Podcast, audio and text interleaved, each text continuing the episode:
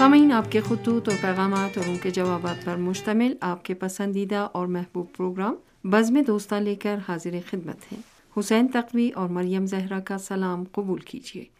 سامعین، ہمیں امید ہے کہ آپ جہاں کہیں بھی ہوں، خیریت سے ہوں اور اپنے اہل خانہ کے ہمراہ زندگی کے بہترین لمحات سے لطف اندوز ہو رہے ہوں گے۔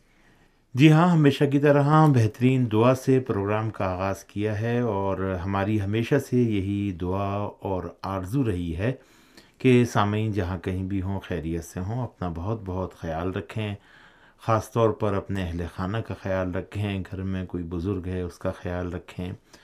یہی زندگی کی وہ بہترین خوشیاں ہیں کہ جو انسان کو نصیب ہوئی ہیں اور اس کی نگہداشت، اس کی نشو و نما اس کی آبیاری کے لیے جو ہے وہ انسان تک دہ کرتا ہے۔ خانوادہ ایک عظیم نعمت ہے اور اس کی حفاظت جو ہے وہ ہم سب کی ذمہ داری ہے۔ بہرحال، چونکہ ایک عرصہ ہو گیا تقریباً دو سال کے قریب قریب ہوتا جا رہا ہے کہ ہم اپنے سامعین سے خاص طور پر صحت و سلامتی کے تحفظ کے حوالے سے یہ درخواست ضرور کرتے ہیں کہ اپنا بہت بہت خیال رکھیں۔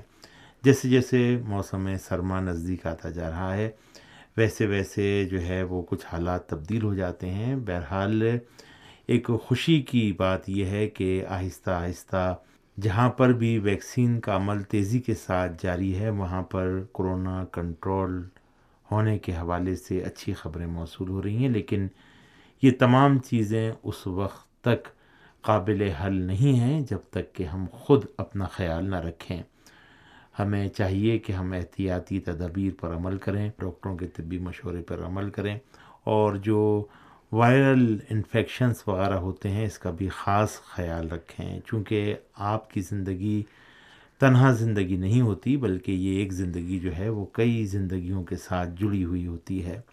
لہٰذا اپنی حفاظت کریں، اپنے اہل خانہ کی حفاظت کریں اور اللہ تعالیٰ نے بھی ہم پر یہ چیز لازمی قرار دی ہے کہ اپنی صحت و سلامتی و تندرستی کا خیال رکھیں۔ کوئی ایسا کام نہ کریں کہ جس سے انسان کی صحت و سلامتی اور تندرستی پر برے اثرات مرتب ہوں۔ ہمیشہ کوشش کریں، کھلی فضا میں جو ہے وہ چہل قدمی کریں۔ اسی طریقے سے ورزش کریں، فرصت کے لمحات میں اپنے اہل خانہ کے ساتھ جو ہے وہ تفریح پر جائیں تاکہ آپ کا خاندان پھلتا پھولتا رہے اور خوشیاں خوشیاں اس کے اندر موجود رہیں۔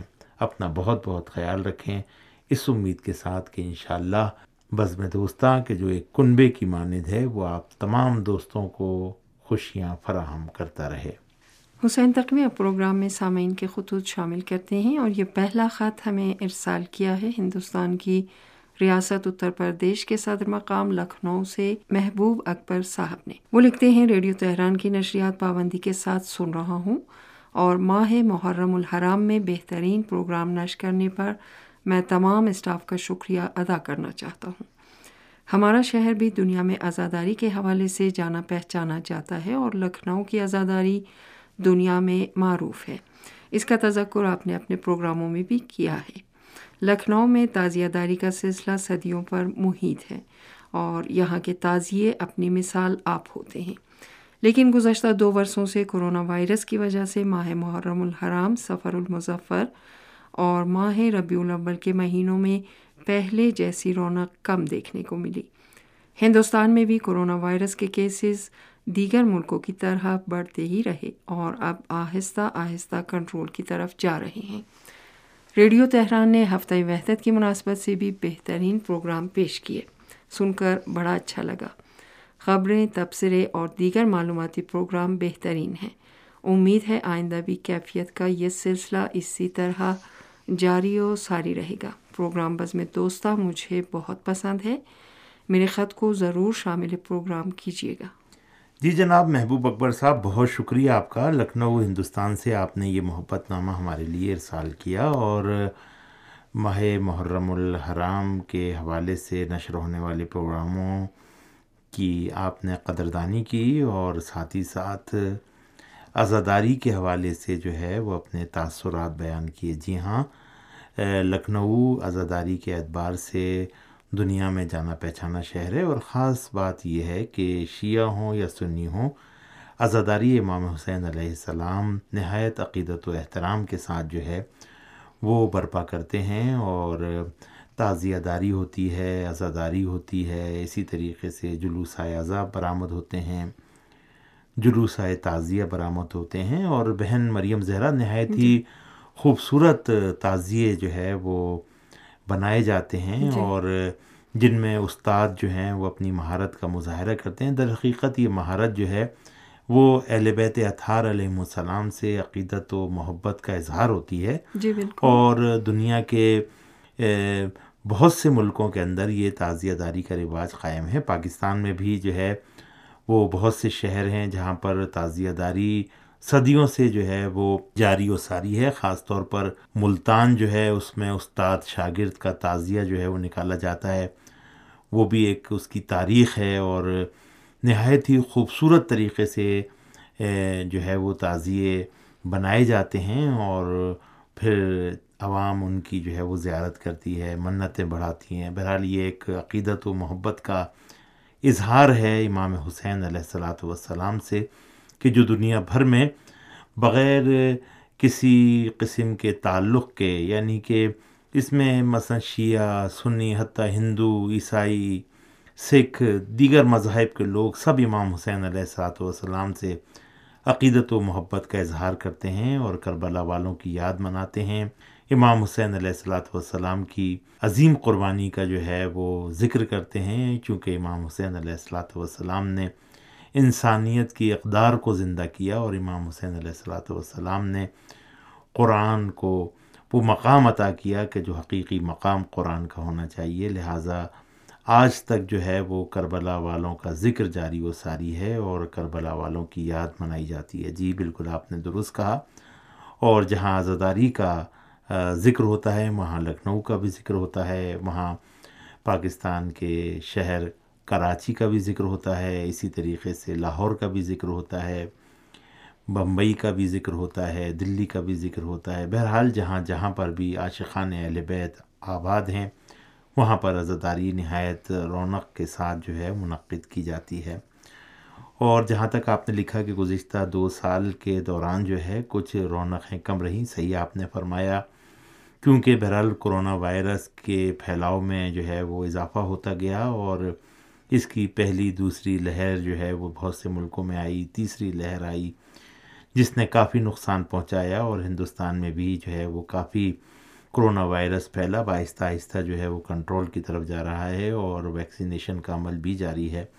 صحیح نکات کی طرف آپ نے اشارہ کیا اور ماہ رب الاول میں ہفتہ وحدت کی مناسبت سے ریڈیو تہران نے اپنی سابقہ روایت کو برقرار رکھا اور اس حوالے سے جو ہے وہ بہترین پروگرام سامعین کے لیے پیش کیے۔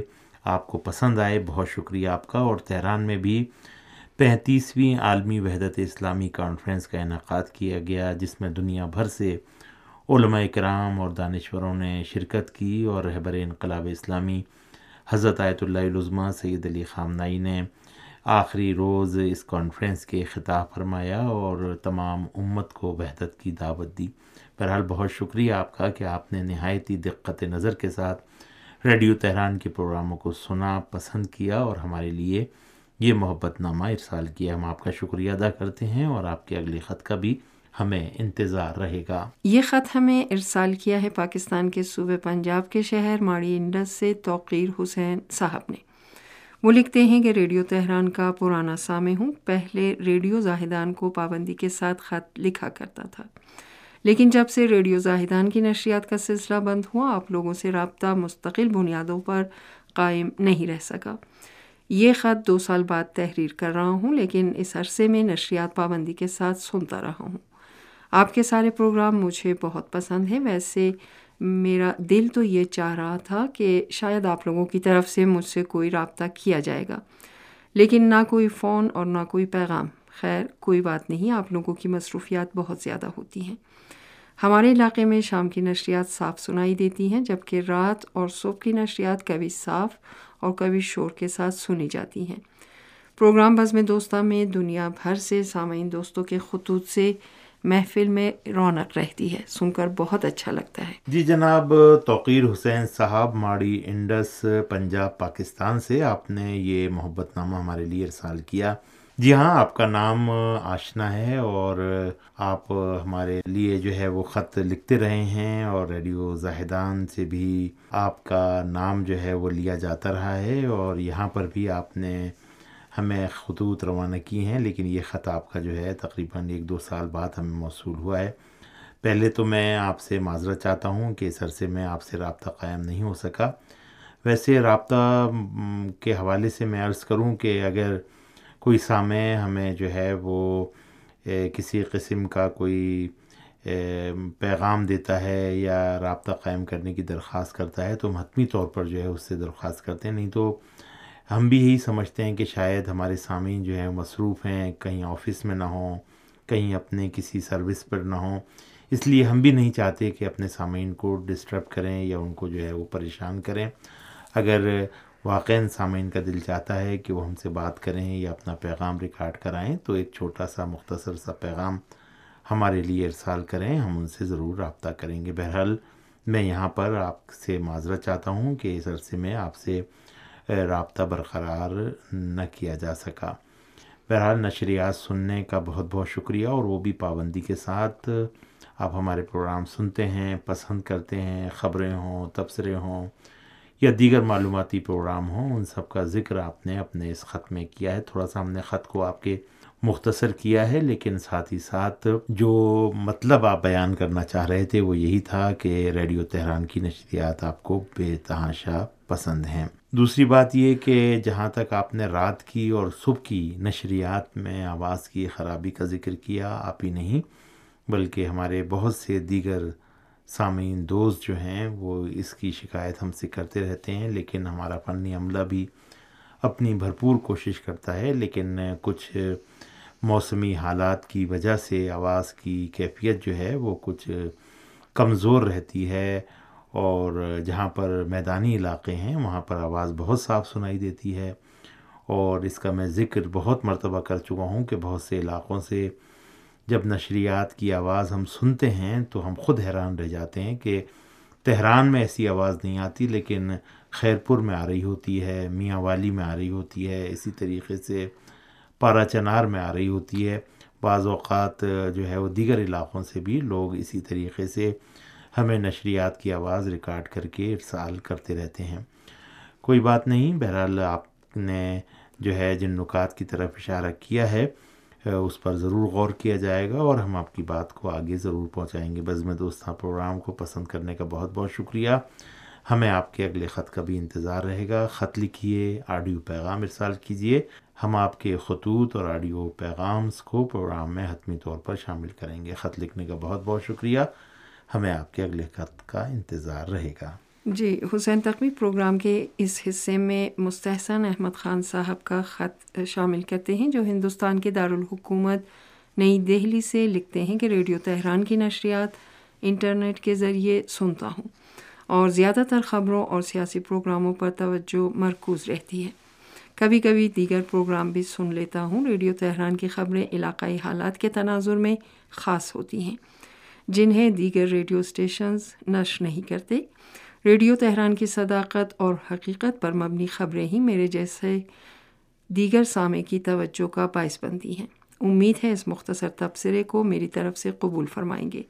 اگر وقت نے اجازت دی تو آئندہ بھی رابطے کی کوشش کروں گا۔ جی جناب، مستحسن احمد خان صاحب، نئی دہلی، ہندوستان سے آپ نے یہ محبت نامہ ہمارے لیے ارسال کیا۔ انٹرنیٹ کے ذریعے سے آپ ہماری نشریات سنتے ہیں اور آپ نے لکھا کہ مختصر سا تبصرہ جو ہے وہ میں نے کیا ہے۔ بہرحال بہت شکریہ آپ کا۔ اگر آپ ایک جملہ بھی تحریر فرما دیتے، وہ بھی ہمارے لیے قابل قبول تھا۔ اور جب سامعین جو ہے وہ تفصیلی خط لکھتے ہیں، اس کا بھی ہم شکریہ ادا کرتے ہیں، خاص شکریہ ادا کرتے ہیں، اس کا ذکر کرتے ہیں۔ یہ محبتیں ہیں دوستوں کی کہ جو ریڈیو تہران کے لیے وقت نکالتے ہیں اور کچھ نہ کچھ جو ہے وہ تحریر کرتے ہیں۔ بہت شکریہ آپ کا کہ آپ خبریں سیاسی پروگرام جو ہے وہ توجہ کے ساتھ سنتے ہیں بہرحال ایک قدیم زمانے سے بہن مریم زہرا رواج جی۔ تو یہی رہا ہے کہ ریڈیو سے خبریں نشر کی جاتی تھیں سیاسی پروگرام نشر کیے جاتے تھے لیکن ریڈیو تہران جو ہے اس کا ایک خاص جو ہے وہ انداز ہے کہ جی۔ وہ سیاسی پروگراموں کے علاوہ سماجی قرآنی معلوماتی اسلامی پروگرام بھی نشر کرتا ہے جی۔ پابندی کے ساتھ نشر کرتا ہے اور یہی چیز جو ہے ریڈیو تہران کو دیگر ریڈیو اسٹیشنز کے مقابلے میں ممتاز اور منفرد مقام جو ہے وہ عطا کرتی ہے۔ اور سامعین جو ہیں وہ نہایتی دلچسپی کے ساتھ جو ہے وہ ریڈیو تہران کے پروگرام سنتے ہیں اور اس کا اندازہ ہمیں اپنی سائٹ سے بھی ہو جاتا ہے کہ جہاں پر سامعین رجوع کرتے ہیں اور ہمیں اندازہ ہوتا ہے کہ سامعین کتنی دلچسپی کے ساتھ جو ہے وہ ریڈیو تہران کو انٹرنیٹ کے ذریعے سے سنتے ہیں، آرکائیو کے ذریعے سے سنتے ہیں اور جو پروگرام ہم اپلوڈ کرتے ہیں، وہ بھی ایک بڑی تعداد ہے کہ جو دنیا بھر میں ریڈیو تہران کے پروگراموں کو سنتی ہے۔ ہم سب کا شکریہ ادا کرتے ہیں۔ لیکن ان سامعین کا کہ جو ریڈیو کے ذریعے سے نشریات کو سنتے ہیں، ان کا ہم خاص شکریہ ادا کرتے ہیں، کیونکہ وہ ہر حالات کے اندر جو ہے، وہ ریڈیو ہی کے ذریعے پروگرام سننے کو ترجیح دیتے ہیں۔ اور ریڈیو جو ہے، ان کی بدولت جو ہے، دنیا بھر میں معروف اور مقبول ہے۔ خدا آپ سب کو اپنے حفظ و امان میں رکھے۔ بہرحال مقصد یہی ہے کہ ریڈیو سنا جائے۔ بہن مریم زہرا، میرے خیال سے پروگرام بزم دوستاں کا وقت اب اپنے اختتام کی طرف جا رہا ہے۔